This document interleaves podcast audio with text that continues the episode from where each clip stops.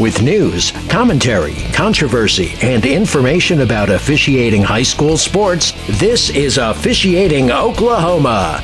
Now, here's your host, Jason Cycle. Hey guys, it's Jason again. This week I'm going to change things up a little bit. Seems like for the past oh, a little over a month I've been talking about football. We're going to change things up because I mean it's baseball season. Um, you know, baseball is going to be America's pastime, and that's going to be one of my favorite sports. Not my favorite sport to officiate, but it's one of my favorites to sit around and watch. And let's all face it, if you're you live in America and you don't like baseball, then uh, I guess they say if you don't like baseball and apple pie, then you're basically a communist. Anyway, uh, some of the things we're going to talk about this time. Let's hit up some of the uh, the myths and you know the the BS that you hear from coaches and spectators and you know that kind of stuff. Um, the the first thing I'm going to talk about. Let's um, get into uh, you know ball four. You know, you have a batter that comes up there and he gets a uh, three and zero oh count, which is it's three and uh, zero, uh, three balls and no strikes. Um, you hear coaches all the time. They'll say, you know, they give the take signal because the next one's automatic. And I've been officiating for over 20 years, and I still uh, do not know what the heck they're talking about when they say it's automatic. Okay. Um, Umpires do not like to prolong the game. We like to call strikes, we like to call outs.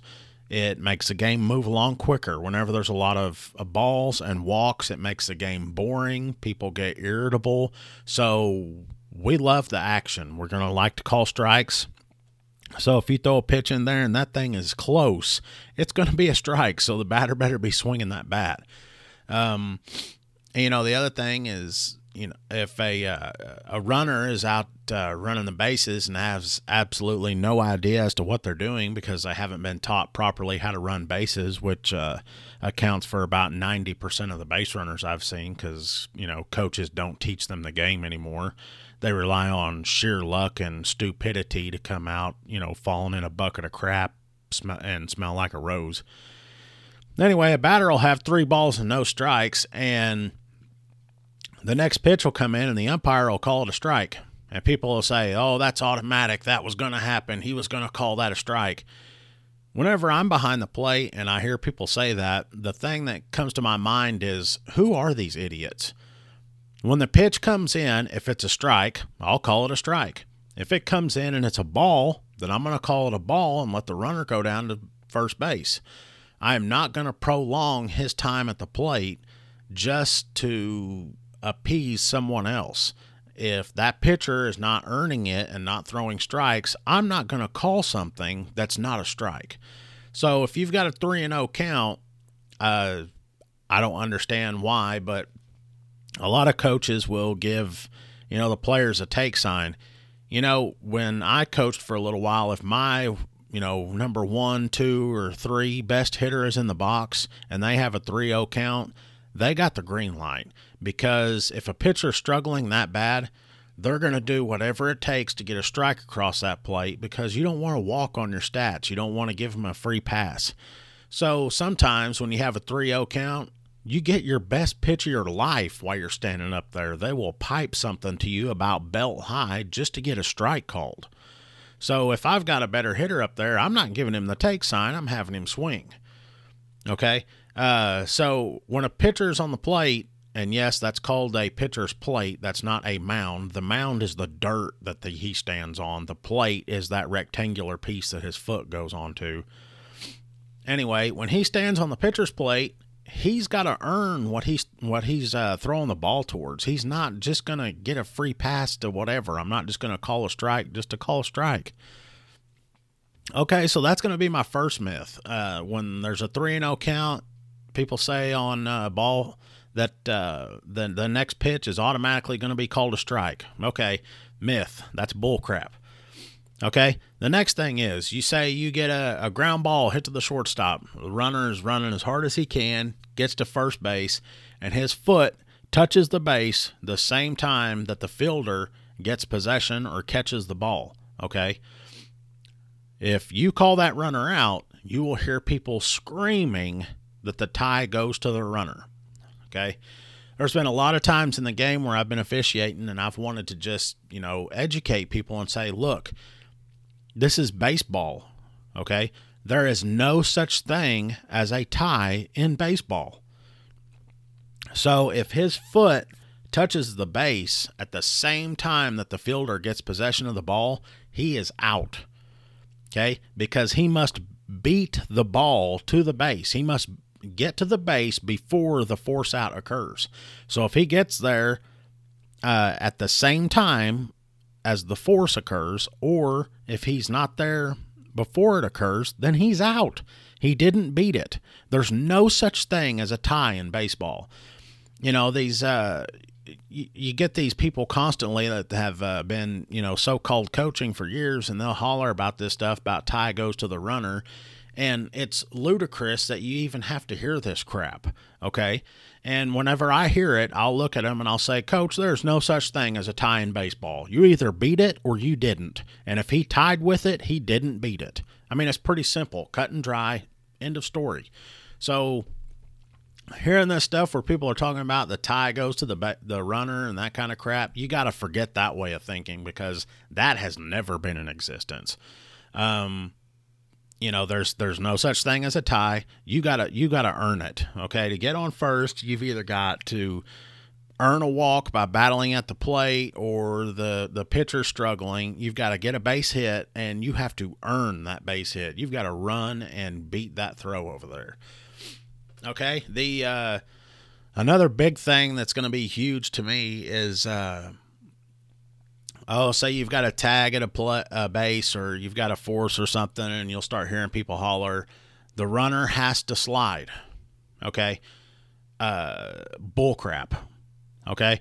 I'm I've heard it for years and I don't understand it. A runner never, okay, and I'll, I'm going to repeat this. A runner never has to slide.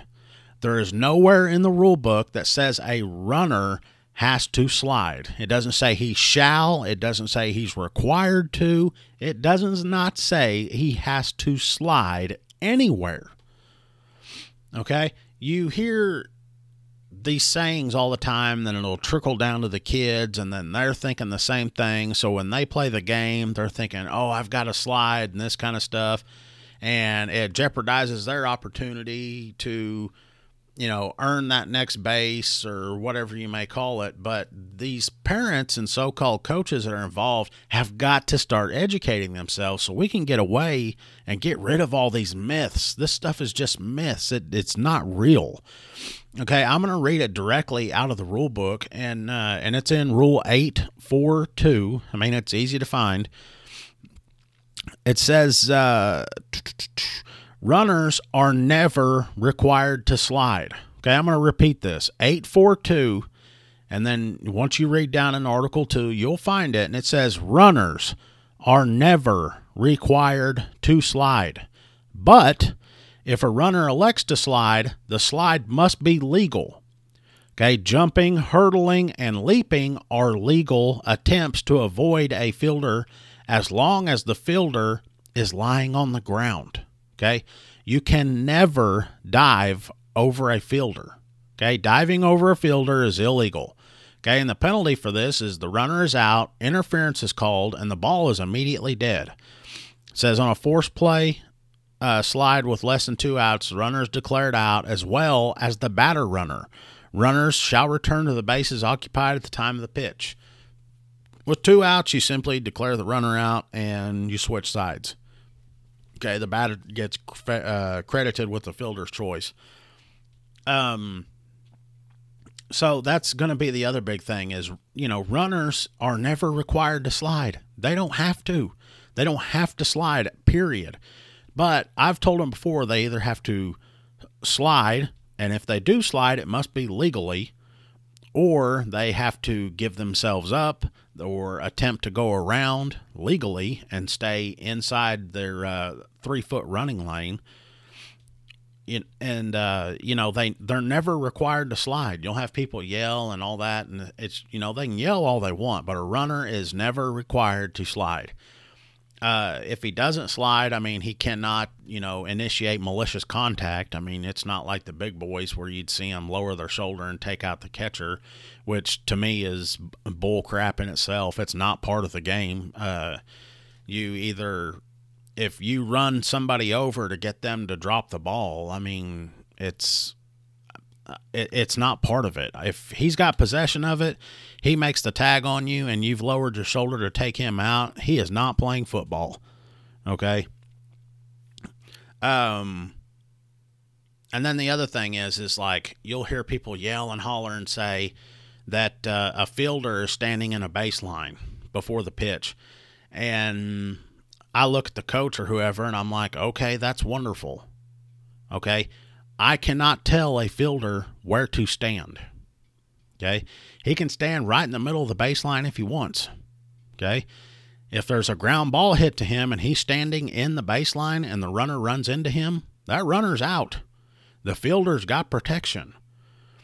Okay. He's got to avoid contact. That fielder can stand anywhere he wants on the field as long as he's you know, inside the, the foul lines, he can stand there. So when a coach tells me, says, hey, he's standing in the baseline, I'll look at the coach and look at the kid, and then I'll say, okay, what does he want me to do? I cannot position players. I cannot tell them where to stand. And technically, he's not standing in the way. He's not doing anything wrong. Now, it's a different story if that runner takes off and then he moves and intentionally gets in his way. That's a different story. Then you've got a delayed dead ball, and then, you know, there's some other things that happen, but that's different. But as far as him just standing there before the pitch, he can do that all day long.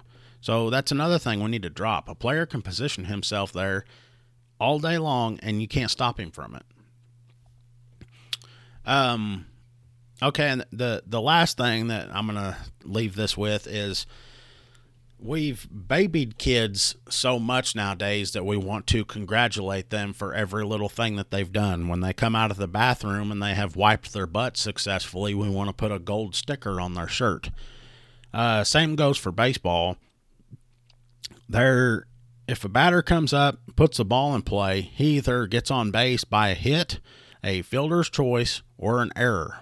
Okay. And yes, little Johnny or little Susie can commit errors when they're on defense. So, you know, I'll hear the saying that, uh, you know, my son, you know, got three hits and I'm sitting there and I'm watching the game and I'm like, no, technically your son was one for three. Uh, the shortstop made an error, so he's 0 for 1. The next one's a legit hit, and the third one was a fielder's choice because the fielder you know, fielded the ball and chose to get another runner out. So he's one for three.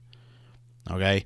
We are congratulating these kids for this kind of stuff, and um, it's it's not there. We need to be realistic with them. And they say, you know, oh, I got a home run. Or you tell your kids, good job, you got a home run because they hit the ball and the fielders uh, committed so many errors that the uh, runner was able to achieve four bases. And it's like, no, you got a single, and then you advance to second on an uh, error because the fielder missed the ball between his legs, and then you achieved third because of an errant throw, which enabled you to get home plate. So you basically had a single and you scored a run. I mean, you did not get a home run. Uh, they we need to quit. Uh, you know, giving these kids these awards for all this stuff that they don't earn. I mean, uh, yeah, a kid puts the ball in play just because he makes contact with the ball and puts it in play. Yeah, that's a feat in itself because they've always said that one of the hardest things in any sport is taking a round bat and hitting a round ball squarely. So yeah, he put hit the ball and put it in play, but he did not gain first base due to that. He, you know, gained it because someone else made an error. Okay, good job. You're 0 for 1. Okay, you uh, you got on base due to an error. Uh, the other thing is if you get a base on balls, say the first time up I got a hit. The second time up, I got a base on balls. I'm one for one. The walk does not attribute to my batting average. I didn't earn that base uh, with a hit. I'm still just one for one. That doesn't count as a hit. But anyway, I'm going to wrap it up this time. If you've got any more myths or uh, if you think I'm full of crap and you want to talk about uh, what I've said and you think I'm wrong, uh, shoot me a message. Uh, once again, we're on all major platforms. You can go hit uh, officiating okay on everything like Facebook, Twitter, Instagram, and then on anchor.fm. Uh, if you've got the anchor.fm app, you can actually uh, send in questions to me uh, using the your phone or whatever kind of device you're using, and I will actually get a digital message that I can look at and uh, listen to, and I can actually play it over the air so everyone else can hear. But uh, you can send in those questions, and I can play them live, and we'll, uh, you know, I'll have a discussion. I'll talk about them. I'll use, you know, rule references just to show where it came from to help educate you, but you know so if you've got some myths you want to talk about or just questions you want to shoot me uh, go ahead and do that on any of those platforms and then also i'm on basically every podcast platform there is i mean apple spotify google's got it uh, you know there's i can't remember there's like 20 of these podcast providers and i'm on i don't know almost all of them but anyway uh, thanks, guys, for listening. I uh, appreciate everything you uh, taking your time to listen to me, and uh, we'll catch you on the next episode. Thanks for listening to Officiating Oklahoma, hosted by 20 year veteran sports official Jason Cycle. Please visit our website at officiatingok.com and be sure to join us soon for another episode of Officiating Oklahoma.